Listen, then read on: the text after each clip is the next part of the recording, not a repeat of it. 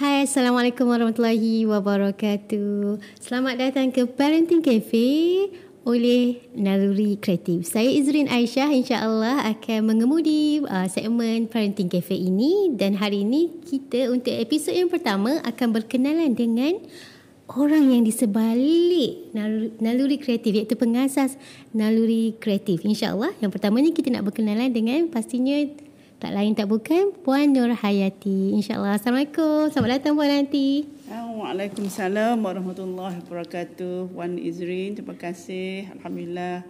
Betul lah kita dapat jumpa hari ini ya. Betul, rasa seronok dapat jumpa dengan Puan Yati. Ya, Hari-hari kalau jumpa sekejap pun dapat mutiara-mutiara kata. Jadi ya, insyaAllah insya kita rakamkan, kita rekodkan, kita kongsikan dengan rakan-rakan pendengar sekejap lagi. Ya, InsyaAllah.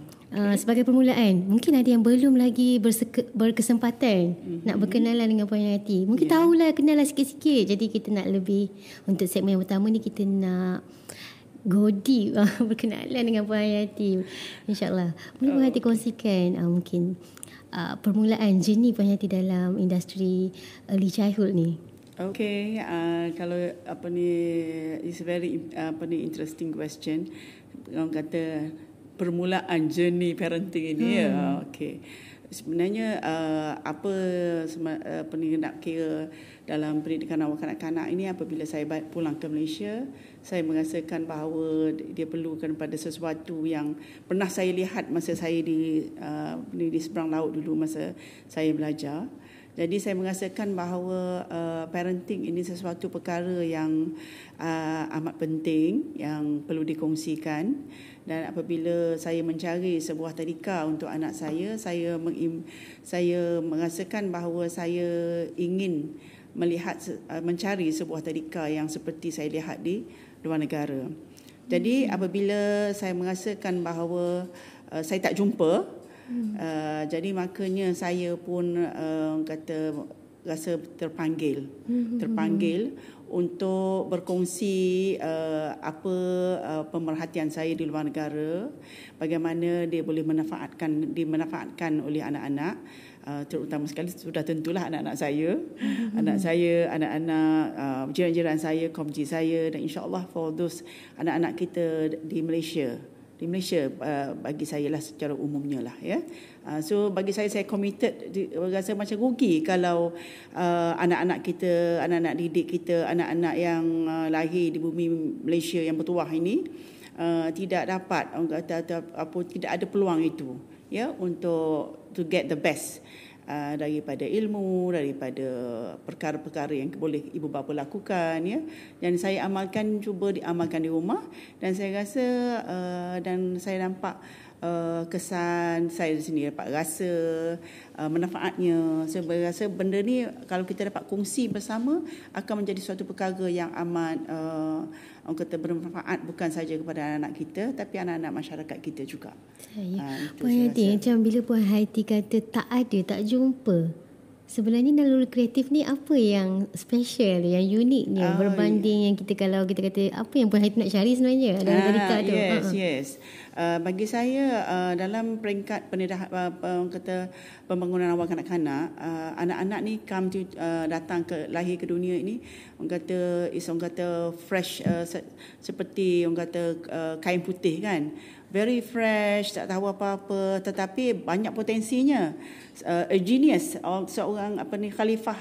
Orang kata kita melahirkan seorang khalifah di muka bumi ini as a muslim kita katakan tapi kita rasa potensi manusia itu sangat adalah uh, bergantung kepada apa apa peluang-peluang yang ada di depan mereka. Maknanya peluang-peluang yang disediakan oleh ibu ayah mereka jadi bagi saya uh, rugilah anak-anak ini kalau uh, anak-anak itu tidak mendapat peluang sebaik-baik mungkin masa dia sedang membesar jadi apa yang bagi saya anak-anak sangat perlukan ialah uh, mereka rasa mereka disayangi, mereka rasa mereka difahami, ya apa yang mereka risau, dia boleh share dengan bapa dia. So maknanya ada ada dan dia orang rasa selamat bersama dengan kita, ya. Jadi bagi saya uh, pendedahan ini saya nampak uh, di luar negara mereka banyak menggunakan konsep psikologi ini dan mereka menggunakan ilmu-ilmu parenting, ilmu-ilmu mengenali apa ni tentang tahap-tahap pembelajaran anak-anak ya. Jadi saya merasakan ini uh, saya merasakan ini satu perkara yang saya nak kongsi itu ialah satu yang mana uh, orang kata anak rasa mereka dihargai uh, appreciated ya. Uh, bila anak mendengar kita uh, bila anak bercakap kita mendengar mm-hmm. ya. uh, dan menggunakan uh, cara-cara orang kata uh, masa bersama dengan anak itu membina satu bonding satu silaturahim satu hubungan yang mesra kokoh dan rasa padu ya bagi anak-anak. Dan bagi saya ini sangat penting untuk membawa anak-anak kita menyediakan anak kita uh, untuk menghadapi cabaran-cabaran mereka seterusnya ya yeah? because kalau kita menunjukkan bahawa kita ni mendengar pada uh, kerisauan mereka permintaan keperluan mereka. Mereka belajar untuk uh, menilai tentang diri mereka menilai juga tentang persekitaran mereka ibu ayah mereka di mana persekitaran luar pada mereka. Dan ini membawa kepada mereka faham ataupun membina kepercayaan kepada dunia yang mereka yang lebih luas. Uh, itu bagi saya sangat-sangat penting asas tu. Dan ini orang kata is about relationship lah ya. Mm-hmm. bonding relationship yang dan ibu bapa mainkan peranan kita sebagai ibu bapa memainkan peranan untuk develop anak ini daripada tak tahu apa kepada semakin tahu semakin pandai ya tahap-tahap. Dan sudah tentulah dia akan ada orang kata silap faham silap sana sini tak tahu. Tapi kita mem, dan kita memainkan peranan sebagai pembimbing mereka ya sebagai ibu ayah ia juga memberi kasih sayang dengan cara yang um, leading them to mm-hmm. apa untuk menghadapi cabaran-cabaran mereka yang seterusnya. Saya. Okay. Okay. Puan Yati kan masa belajar kat luar negara tu ambil applied chemistry. Ha, yeah. Macam mana kalau saya lah dengan kawan-kawan kami pun ambil chemistry yeah. terfikir-fikir kenapa tak kerja dalam industri chemistry juga yeah. industri uh, kimia uh, kan yeah. uh, uh. Ha, macam kita rasa macam alamak rugi ni dah belajar susah-susah tu kan yeah, yeah. Ha, tu bila bekerja kita nak kontribusi kita nak contribute dalam bidang pendidikan pula. Ya. Yeah. Uh, maknanya kalau saya sains dan pendidikan uh, sains dan pendidikan maknanya kimia dan pendidikan yeah. masih lagi ada pendidikan, pendidikan tu. Yeah. Kalau pun hati sendiri ha kita kita nak korek lagi rahsia macam mana daripada kimia mm. yang belajar di luar negara mm. balik berkorbankan mengorbankan uh, okay. uh, ilmu kimia tu uh, sebab terlalu passionate dalam ilmu uh, perkembangan anak-anak ni kan. Jadi okay. macam mana boleh jam tu orang kata? Okey, bagi saya uh, apa membuatkan kita rasa uh, perlu di, sebab di masa tu kita rasa macam ada kekosongan yang perlu siapa nak jaga anak-anak ini ya hmm. uh, kata dan saya, saya selalu sering di apa ni dapat soalan ni lah tak rugi ke yang ilmu you belajar pasal chemistry tu apa semua kan hmm. so bagi saya uh, ialah kita boleh uh, apa ni kata the element of chemistry tu kita belajar uh, kata the discipline of the chemistry mm-hmm. tu bersama-sama kita sampai bila-bila kan. Dalam dalam konteks kita belajar. Dan uh, bila saya bercakap dengan anak pun saya suka tengok uh, action reaction anak seperti juga kita buat action reaction bahan-bahan kimia yang kita mm-hmm. campur-campur dalam test tube tu kan. Apa mm. akan jadi kan. Kalau kita letak temperature the apa ni dia punya reaction kita punya apa ni uh, apa ni chemicals tu akan jadi lagi cepat ke lagi lambat ke. Titration kita buat kan. Kita mm-hmm. titis-titiskan kan. Uh, jadi perkara-perkara itu uh, kata bersama-sama dengan kita because uh, disiplin pembelajaran adalah sesuatu yang berada dengan kita sampai bila-bila. Hal kita apply ya? Saya. bagi saya ada kekosongan dalam bidang ini dan saya rasakan uh, terpanggil untuk buat sebab benda tu saya dah nampak depan mata uh, complete package daripada apa kata bagaimana kita nampak di luar negara uh, apa ni kita katakan yang bukan uh, uh, Islamic country masa tu I mean di UK bukan hmm. Islamic country tetapi hmm. asas-asas kebersihan asas-asas uh, kata hormat um, dengan hormat anak ya uh, menggunakan asas psikologi dalam berbicara hmm. uh, kata tutur kata yang baik ya hmm. layan anak dengan baik bagi saya itu satu perkara yang saya rasa uh, mahal mm-hmm. yang boleh kita amalkan yang kita bawa dalam masyarakat kita dan saya bagi saya itu adalah satu perjuangan untuk mengisi kekosongan yang wujud Hmm. Dan saya rasa sehingga hari ini pun masih saya rasa banyak lagi apa ni lompong-lompong tu yang perlu di uh, apa ni ditutup lah, atau perlu diperbaiki. Hmm. Ni yang uh, sambil sehingga itu saya rasa uh, tak pernah rasa uh, kata uh, rugi ataupun tertinggal ataupun dari segi uh, contribution kita mungkin tak ada direct dalam bidang kima tu tetapi dalam bidang pembangunan manusia ya bagaimana hmm. anak-anak itu kita develop dengan apa yang kita rasa when uh, kita ada satu idea atau satu perkara yang kita nak uh, cuba capai uh, kita ambil langkah untuk capai Saya. untuk capai kan ya kan insyaallah masyaallah jadi kalau anak-anak naluri ni memang kita tengok tu berdasarkan fakta juga lah apa action-action guru-guru yes, laksanakan, uh, rancangkan akan ada reaction dia. Uh, uh, betul dan uh, kebetulan memang kalau dalam uh, perancangan mengajar saya memang banyak menggunakan uh, apa ni apa ni sheet apa borang-borang hmm. pemerhatian borang pemerhatian hmm. dan kadang-kadang banyaknya benda nak isi kan tapi bagi hmm. saya itu uh, peringkat awal especially uh, mana cikgu-cikgu apa ni kalau sekarang kita ada guru-guru daripada pendidikan awal kanak-kanak hmm. ada dah ada diploma ada yang ada hmm. degree kan hmm. tetapi masa saya mula-mula uh, tubuhkan ceburkan diri dalam ini di hmm. mana saya nak cari orang di mana saya nak cari orang-orang tu hmm. sehingga kan itu kita tubuhkan syarikat tubuhkan ni dan membuatkan usaha-usaha untuk uh, apa tubuhkan syarikat untuk melatih orang yang berminat dalam bidang ini. So kita hmm. kolaborasi, kita mencari tenaga-tenaga pakar di universiti-universiti tempatan yang mana saya rasa kita dah lama dah hantar orang apa ni apa ni pelajar-pelajar kita ke luar negara dan kita bukan ketandusan uh, kemahiran-kemahiran itu di dalam negara. Jadi saya saya apa uh, mencarilah pakar-pakar ini di UPM ada UKM ada mm-hmm. ya uh, dan uh, ramai alhamdulillah membantu mm-hmm. ya dalam uh, membuatkan uh, syllabus training apa semua mm-hmm. ya uh, peringkat-peringkat awal tu so itu bagi saya kata langkah-langkah mm-hmm. untuk membawa perkara ini ke depan. Hmm, naluri kreatif ni maknanya bukan sahaja tadika ataupun tempat jagaan anak-anak tetapi mm-hmm. juga kita nak train juga guru-guru. Ada yeah. juga training center maknanya yeah, untuk saya. guru-guru. Uh-huh, Baik, yeah. kita dah terus tanya lagi tentang uh, kenapa pilih tajuk parenting. Mm-hmm. Lalu kreatif buat segmen parenting cafe. Kenapa parenting yang diketengahkan? Kenapa bukan lesson plan untuk tadika? Uh, atau apa-apa yeah. yang kita bagi. Lebih utama yes, parenting. Okay. Uh, kalau kita kata lesson plan tu memang kita dah biasa buat lah untuk cikgu apa semua kan.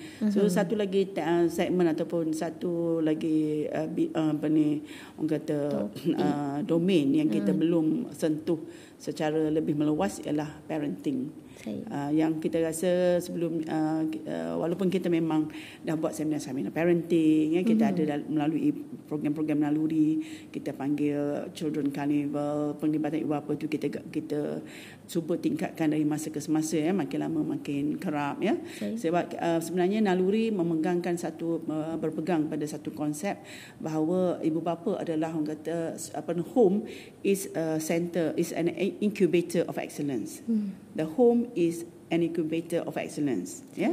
so dan naluri memainkan peranan to assist penglibat uh, to assist ibu bapa dalam um, kata membina this incubator of excellence ini jadi naluri naluri kreatif adalah sebuah incubator of excellence assisting the parents Saya. jadi sekarang kita alhamdulillah melalui uh, apa ni penambahbaikan dari masa ke semasa apa yang kita buatkan di uh, pusat kita punya pusat-pusat kecemerlangan naluri mm-hmm. uh, now kita nak fokus uh, since dengan teknologi apa sekarang kita ada kita buat uh, parenting ini sebagai sesuatu yang uh, kita boleh uh, fokus kita tambah lagi fokus kita ke arah itu sebab uh, bila anak-anak uh, dapat uh, kita uh, bayangkanlah alangkah bagusnya kalau apa-apa yang kita dah latih anak-anak di tadika tu kita selari. Ibu bapa selari dengan uh, naluri kreatif punya konsep ya.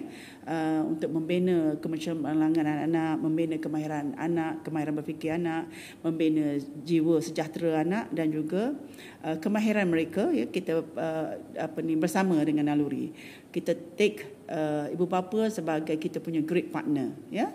So kalau kita dapat maknanya uh, dari segi perancangannya kita kita dapat gabungkan uh, apa ni apa pusat apa ni ke uh, kecemerlangan di pusat kecemerlangan naluri dan juga kita gabung dengan ibu bapa kecemerlangan di rumah bayangkan apa akan terjadi kepada anak-anak di Malaysia ni contoh macam tu kan.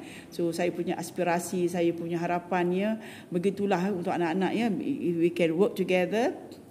Sebab saya rasa apa-apa pun uh, naluri ini sebenarnya uh, uh, konsep uh, sistem naluri ini bermula di rumah. Saya yang dah mulakan menggunakan konsep-konsep ini di rumah. Sebenarnya uh, Izrin ya? Uh, saya dah buat buat buat rumah. Uh, saya guna yang belajar konsep-konsep kita belajar yang kita dengar. Hmm. masa kat UK tu banyak dalam program-program parenting series orang saya ikuti ya. Hmm. uh, dan juga uh, di Malaysia pun ada juga yang saya ikuti program like uh, brain development ya. Hmm. Oleh uh, pengasas uh, apa ni Nuri mm-hmm. uh, uh, dat, apa Datuk Dr Nolaili ya mm-hmm. dengan Uncle M saya ingat dulu masa mm-hmm. awal-awal tu mm-hmm. so saya cuba praktis-praktis ya apa yang saya nampak di luar negara apa yang saya apa nampak di luar negara apa yang kita dapat uh, ubah suai ataupun sesuaikan dengan kita punya apa ni budaya kita okay. punya kefahaman kita mm-hmm. di Malaysia ya dengan Islamik so dasar dasar kalau dasar naluri ini ialah is, uh, base dia ialah Islamik ya uh, mm-hmm. asas dia tentang kemanusiaan ya jiwa yang tenang. Mm-hmm. So jadi kita bawa perkara-perkara itu saya merasakan kalau kita dapat uh, transfer kalau actually kalau naluri ini from from children to children. Mm-hmm. from home sebab saya pemerhati buat pemerhati anak-anak ini kan sebagai kita seorang ibu bagaimana kita mendidik anak. So bila di tadika so saya sharekan bagaimana kita patut mendidik anak di tadika juga ya. Uh, pada guru-guru dan naluri sebagai ibu tu sentiasa ada di situ ya.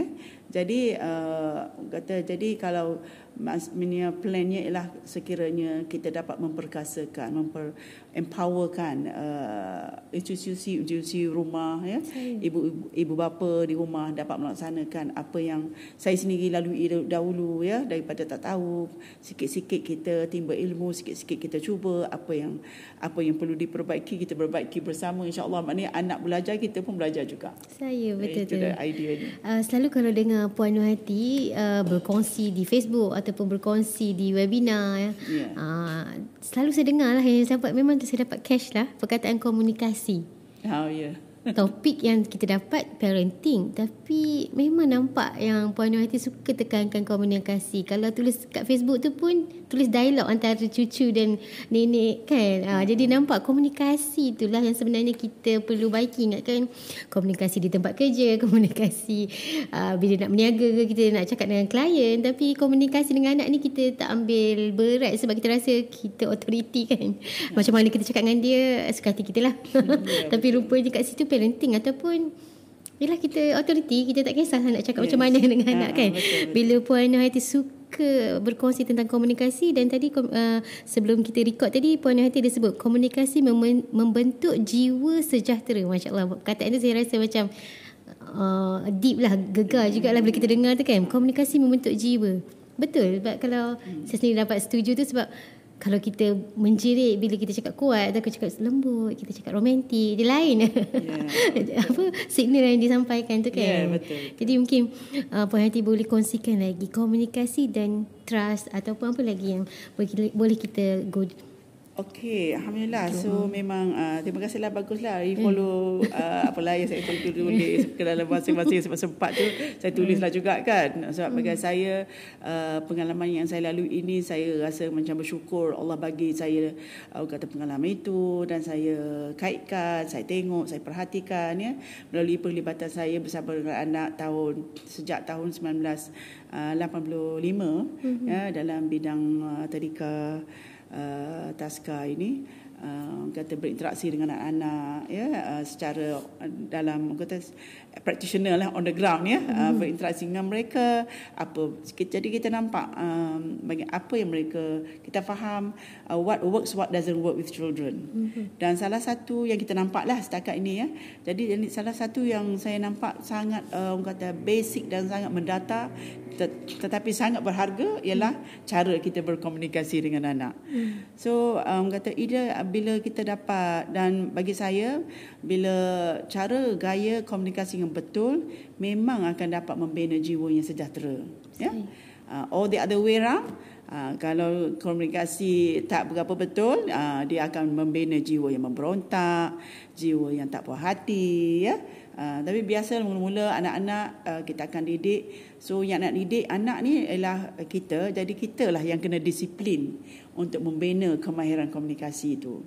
Jadi bagi saya saya rasa uh, pertama sekali saya kata oh thank you for the to the children. Because daripada orang kata kalau orang tanya saya puan Yati mana you belajar? ni dia kata oh pencetusnya lah anak-anak saya lah from children. Because kita tahu anak kita akan dapat apa yang kita bagi kat mereka.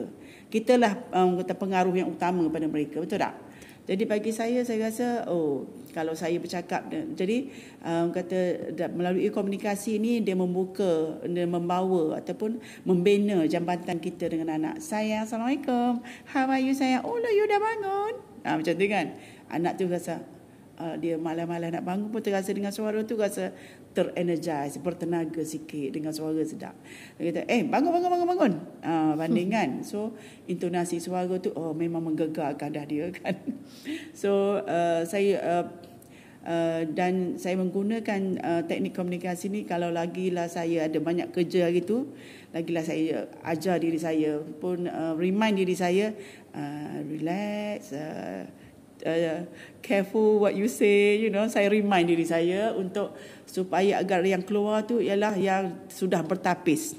Tak keluar yang perasaan yang sedih saya geram saya nak cepat saya tu. Uh, cepat uh, okay can you okay sayang uh, jom cepat. Nak kata cepat seboleh-bolehnya cuba nak kata cepat cepat cepat, cepat tu ha. Jom kita nak pergi dah ni ah quick. Uh, nak pergi ni cepat. Tapi janganlah cepat cepat cepat. Selalu banyak sebut cepat itu yang uh, hilang rasa ketenangan. Hmm. Bagi saya dalam sebuah rumah tangga tu sangat penting komunikasi tu uh, membawa keterangan sebab bayangkan kita kat Malaysia ni kita uh, kalau luar negara orang putih dia anak dia seorang dua je. Kita tiga, hmm. empat, lima, enam orang anak ya. Kita nak hmm. anak ramai kan, nak zuriat ramai. Jadi ketenangan tu sangat penting dalam sebuah rumah tangga. Hmm. So, so jadi anak-anak ni biasa kalau dengan suara yang tenang, anak akan memberi reaksi yang tenang uh, kita mempengaruhi mereka sebenarnya ya. So sambil bangun tidur jom mandi kat bilik air. So kita cuba bina suasana berkomunikasi itu uh, supaya anak uh, selesa mendengar apa yang kita cakap.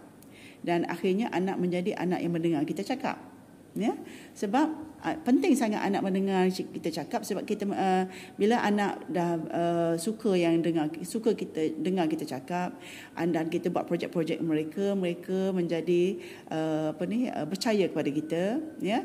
Boleh diharap dia sedih kita faham apa kenapa dia sedih dia sakit kita uh, kata oh saya sakit menerima dia yang dia sakit dan kita buat tindakan yang seharusnya. Itu adalah komunikasi komunikasi yang membuat membuatkan anak rasa sejahtera dan menerima kita. Sebab kita faham keperluan mereka yang terhad kosa kata, kata-kata tak boleh cakap dia kawan kan. Tapi kita dah andaikan, oh you sakit ke macam ni, macam ni. Dia nampak kesungguhan kita. Dan itu membina uh, silaturahim, hubungan dan membuatkan anak, membantu anak dalam penerokaan ilmu. Dan kemahiran berfikir anak akan terbina dengan cara-cara, of course, dengan cara-cara um, dialog kita yang tersusun kita sebagai ibu bapa kena tahu juga bagaimana kita nak mengembangkan sesuatu perbincangan sesuatu topik ya dengan melalui interaksi dengan anak. Uh, jadi dan uh, bila kita faham anak, kita kembangkan apa yang dia nak uh, belajar ilmu, kita share dengan dia orang dan kita buat pula aktiviti bersama dengan mereka. So saya nampak kat situ ada tiga angle. Satu dari segi anak rasa sejahtera dengan kita mm-hmm. dan kita bina kemahiran berfikir mereka apabila kita berinteraksi mm-hmm. bersoal jawab dengan mereka mm-hmm. dan membuat perkara. Contoh dia nak lipat baju, dia nak tolong mak basuh pinggan, dia nak tolong dan nak ambil air sendiri kan. Semua itu perkara yang kadang-kadang memeningkan ibu ayah kan. Mm-hmm. You nampak kan kita sebagai ibu bapa dia kita tengok oh sebelum anak lahir ni kita imagine anak macam ni macam ni kan. Oh happy gini. Tapi bila anak dah lahir tu, oh anak semalam tak tidur malam, dah mulalah kita, ah, the reality of uh, uh, menjaga anak, ada anak kan. Oh, okay. So, kita membina sebenarnya kita sedang adaptasi kepada uh, dunia baru. Dan itu pun kita pun kena komunikasi juga pada diri kita bahawa, oh, I'm going to be able to be okay saya akan berjaya melalui perkara-perkara ini. I can I will improve myself. I apa kesian anak ini kalau saya tidak uh, dapat uh, kata tak boleh sabar saya tak tenang. Imagine anak nak lahir nak membesar dengan saya yang dalam keadaan begitu. Uh, dalam rumah tangga. Jadi dengan kata kita muhasabah diri kita itu membuatkan saya rasa uh, jadi anak saya nampak pun bila kita uh, memberi memberi kata world class service. Contohnya saya ingat uh, kita sebagai di rumah di rumah ni kita rasa sebuah keluarga ni uh, uh, macam milik kita rumah kita personal tapi kalau kita ada office uh, sesuatu sebuah organisasi oh kita akan bercakap. Kita akan bagi world class service to our customer kan? So bagi saya our customer first rightful customer dalam domain private kita ialah anak-anak kita, suami hmm. isteri kita. They have their orang kata to give the best lah to our customer. So maknanya to our children, to our family. Okay, tentang world class service tadi kan Puan Hati. Hmm. Bila kita cakap pasal world class service, tak sangka pula bukan sekadar service ke di hotel. Ha, hmm. tapi parenting. Tadi kau pun nak bagi world class service ke anak-anak yang kecil-kecil tu. Hmm, yes. Mereka juga layak dan bukan sekadar layak perkataan dia mungkin berhak eh, untuk dapat tu supaya kita rumah kita masa depan kita uh, lebih uh, cemerlang dengan adanya anak-anak yang sejahtera. Jadi insya-Allah kita mungkin kalau Puan Hati boleh share kan dari Puan Hati kata kita kena beri uh, world class service. Apa tips-tips yang orang kata Mungkin ada tiga tips je. Ini yang paling penting. untuk ibu-ibu bapa. Ha, nak buat semua benda tu macam Masya Allah kan. Jadi kita untuk uh, episod yang pertama ni mungkin kita boleh kongsikan tiga yang paling penting lah. Nak untuk. bagi world class service ah, tu. Apa, yeah, saya. Yeah, alright. Apa dia maksud world class apa service? Apa maksud world class service? World class service, okay, insyaAllah lah saya cuba ya. Tiga perkara utama. Pertama sekali ialah kita nak kena dari segi yang mindset kita lah mindset kita pertama sekali yang kita kena apa ni percaya. Mindset kita prepared bahawa apa yang kita buat sekarang is for the uh, adalah untuk manfaat anak kita dan dia ada the, the connection dia kan. Dia ada dia berkait-kait sebab uh, dari segi psikologi dari segi ni apa cara pembelajaran anak ialah uh, dia membina kemahiran sesuatu itu terbina daripada pengalaman sebelum ini ya mm-hmm. uh, if hari ni dia belajar sikat rambut oh lagi lama dia belajar makin lama makin pandai ya dia akan uh, jadi dia kata it is uh, scaffolding effect mm-hmm. uh, itu dasar pertama yang kita kena faham dalam mm-hmm. memberi world class service sebab mm-hmm. kita nak akhirnya anak bila dia terbiasa dengan having a world class service menerima world class service dia akan terbiasa memberi pada orang mm-hmm. world class service yeah. uh, dan insyaallah it, dengan cara itu anak akan bila dia bila besar nanti eh, peringkat tadika, peringkat sekolah, peringkat sekolah rendah, sekolah menengah, ke universiti dan dalam masyarakat nanti pun dia terbiasa. Dia itu menjadikan itu sebagai satu budaya. Uh, jadi dalam kita menempuh sekarang ni kalau dulu kita bercerita pasal IR 4.0 mm-hmm. dalam dunia sekarang ke arah IR 5.0 mm-hmm. di mana semua perkara industri terarah kepada uh, kata private apa ni personalization ya mm-hmm. uh, semua kita apa apa ni disebabkan oleh kita ada this uh, sebelum ni pasal globalization lepas tu this uh, robot digital, lepas tu dengan digital, digitalization ni mm-hmm. per, go to personalization ni okay. Uh, jadi uh, makin kata uh, apa ni arus perkembangan tu anak-anak kita akan dapat capai akan mm-hmm. dapat perolehi juga ya mm-hmm. tak tertinggal uh, dengan kita memberi orang the best of opportunity yang dia ada sekarang dengan orang kata apa yang kita ada sekarang kita bagi. Sekarang-kadang bukan ya tak ada masa tapi kita tak uruskan masa tu dengan baik ya. Baik. Contohnya tadi okay so point one ialah mindset kita kena betul. Yang mm-hmm. mindset kenapa kita buat sekarang. Mm-hmm. Kenapa kita pro, perlu buat this give this mindset service supaya dia menjadi budaya pada mm-hmm. anak. Dapat dijadikan budaya. Betapa ramai orang yang dapat degree panjang-panjang jela tetapi mm-hmm. pergi dekat dekat office buat lari, interview pun tak lepas sebab mm-hmm. Uh, tak apa ni bila orang bercakap you kena dengar you kena respond properly mm-hmm. kan mm-hmm. jadi perkara itu pun kadang uh, kita tak dapat ya tak dapat mm-hmm. lepas ya. itu pertama kedua apa yang bagaimana kita dapat laksanakan servis ialah di sebuah kelas servis kita faham keperluan anak kita apa pada waktu dan ketika itu kan contohnya anak kalau bangun tidur perlu apa Uh, okay, sekarang kita kena siapkan uh, kita punya barang-barang kita kalau kalau kita the whole week uh, minggu tu nak minggu ni kita nak kerja kan besok so malam tu dah sedia dah.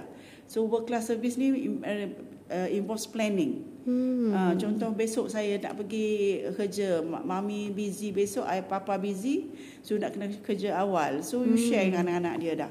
Oh sayang, besok ni kita we have go earlier.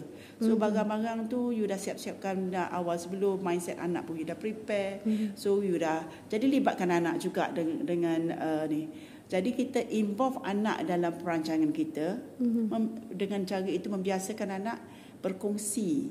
Mm-hmm. Berkongsi uh, kisah hidup dia ke perancangan hidup dia ke mm-hmm. apa-apa yang concern dia dia akan berkongsi dengan kita apabila this is about action reaction mm-hmm. ya bila dah ada silaturahim dia ada two way communication ni okay? Dan ketiga juga uh, dan kata three points. So tadi yang pertama pasal your mindset. Kedua okay value sharing ni dengan anak you. Uh, ketiga ialah contoh uh, macam dalam uh, giving your children uh, work class value ni ialah saya nak sentuh yang kalau pendidik kita sharing oh, anak kan suka nak tahu itu ini itu ini kan? Mm-hmm. so kita awal-awal dah tahu dah anak ni suka level apa? Dia tengah suka main uh, kereta suka appreciate kereta So you akan beli buku-buku nak nak jana lagi ke apa ni dia punya minat tentang kereta and you berdis berbincang dengan dia dengan tentang kereta. You beli buku, you beli uh, apa ni you berbincang dia tengah dalam, YouTube ke apa ke kan. Uh, you beli toys, alat bantu mengajar, alat bantu alat bantu mengajar pula dekat sekolah ya. alat kata learning uh, apa ni learning uh, apa ni educational toys ya, blocks mm. ke apa.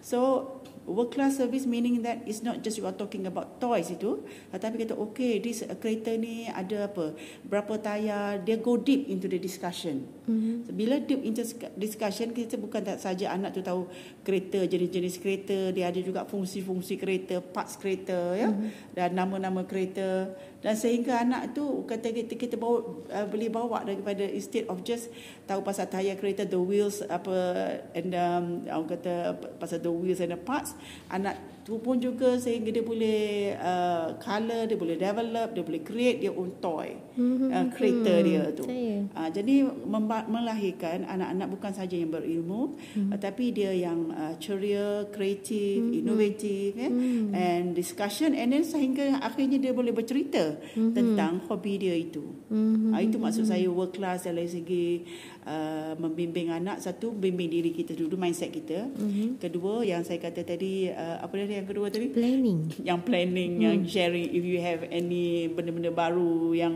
ni share dengan anak juga. And the third ialah educating. Anak ni selalunya suka nak tahu itu itu ini. So mm-hmm. kita entertain uh, dengan cara developing dia punya mind Hmm. Ya, yang tadi saya kata yang bukan hanya kalau dari dari segi kereta, jenis kereta, hmm. warna kereta, lepas tu apa tayar apa nama kereta and then you want to create your car dia boleh cerita kereta saya breakdown lah kereta mami dia breakdown lah dia boleh bercerita tentang kereta dia sehingga dia, dia boleh buat uh, satu kisah tentang kereta hmm, dia boleh sampai ke problem solving problem solving hmm, ha. so kalau tayar ni and sometimes saya pun tanya tanya okay wheels ni bentuk wheels of the car kan bentuk bulat hmm. what can we use it uh, can uh, we use a square shape hmm. will it will it move Hmm. Kan soalan-soalan yang berbentuk orang kata open minded question mm-hmm. orang kata apa instead of divergent tetapi uh, uh, divergent kita so, um, berbentuk divergent instead of convergent question mm-hmm. kan mm-hmm. membuka minda mereka mm-hmm. uh, itu bagi saya tiga tip utama mm. untuk diri sendiri untuk dalam situasi khas dan ketiga yang biasa yang kita akan buat everyday anak nak tahu itu itu ini mm, seawal uh, enam tahun kita dah kebatkan anak-anak ah, memang daripada sebenarnya kebatkan anak ni saya tengok setahun setahun, setahun setengah tu hmm. dia bila anak ni di konsep anak ni dia lihat dia belajar Hmm. So if you communicate well, hmm. anak akan dapat anak anak akan dapat apa hmm. yang kita cakap tu dia boleh faham dan boleh hmm. apply terus. Hmm. Contoh kalau kita kata nak ajak nak ajak dia kata nak hmm. rangsang dia hmm. makan, kita main dia kita nak suap dia tak bagi, dia hmm. nak buat sendiri ke dia nak saja.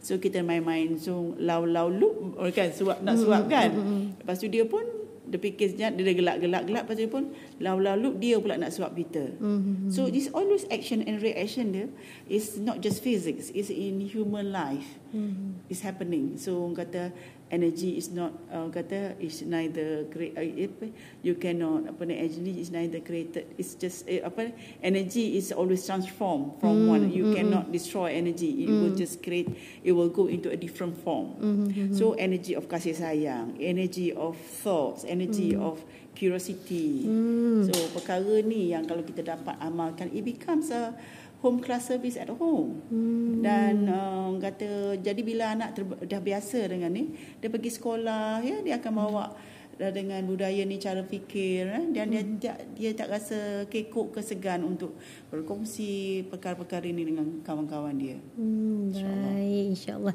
Tu dia kita dah dapat tiga practical tips lah. okay. Nak nak nak jadikan kat rumah kita world class service. Jadi kita kat luar sana sebagai Muslim world class, uh, world class Muslim. Ah, InsyaAllah. Insya itulah hasratnya kan. kan uh, so, uh, then the sekolah membantu.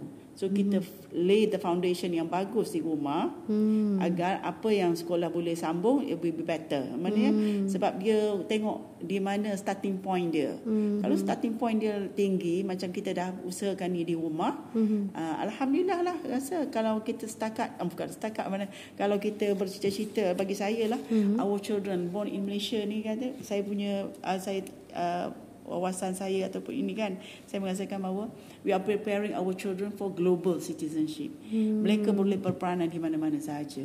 Saya yeah. masya So kerja kita memang lah macam ni lah. Hmm. Uh, banyak kena teliti, take serious kan. Hmm. Uh, InsyaAllah. Orang kata because uh, dia orang should be performing tanpa kita. Hmm kita hanya scaffolding selagi dia perlu kita. Dia dah ready kita lepaskan. Yes. Baik. Terima kasih Puan Ayati. InsyaAllah untuk episod ini sampai sini dulu kita akan uh, kongsikan lagi untuk episod kedua. Uh, mungkin ada juga ibu bapa yang nak kongsikan atau ada persoalan anda boleh kongsikannya bersama kami di ruangan komen. Uh, dan ataupun boleh hubungi kami di email kami insyaallah untuk kita uh, bermak apa kita terima maklum balas daripada tuan-puan untuk kita kongsikan untuk topik-topik yang seterusnya insyaallah. Sampai kita jumpa lagi insyaallah. Terima kasih Puan Hayati. Uh, sama-sama. Assalamualaikum. Waalaikumsalam warahmatullahi wabarakatuh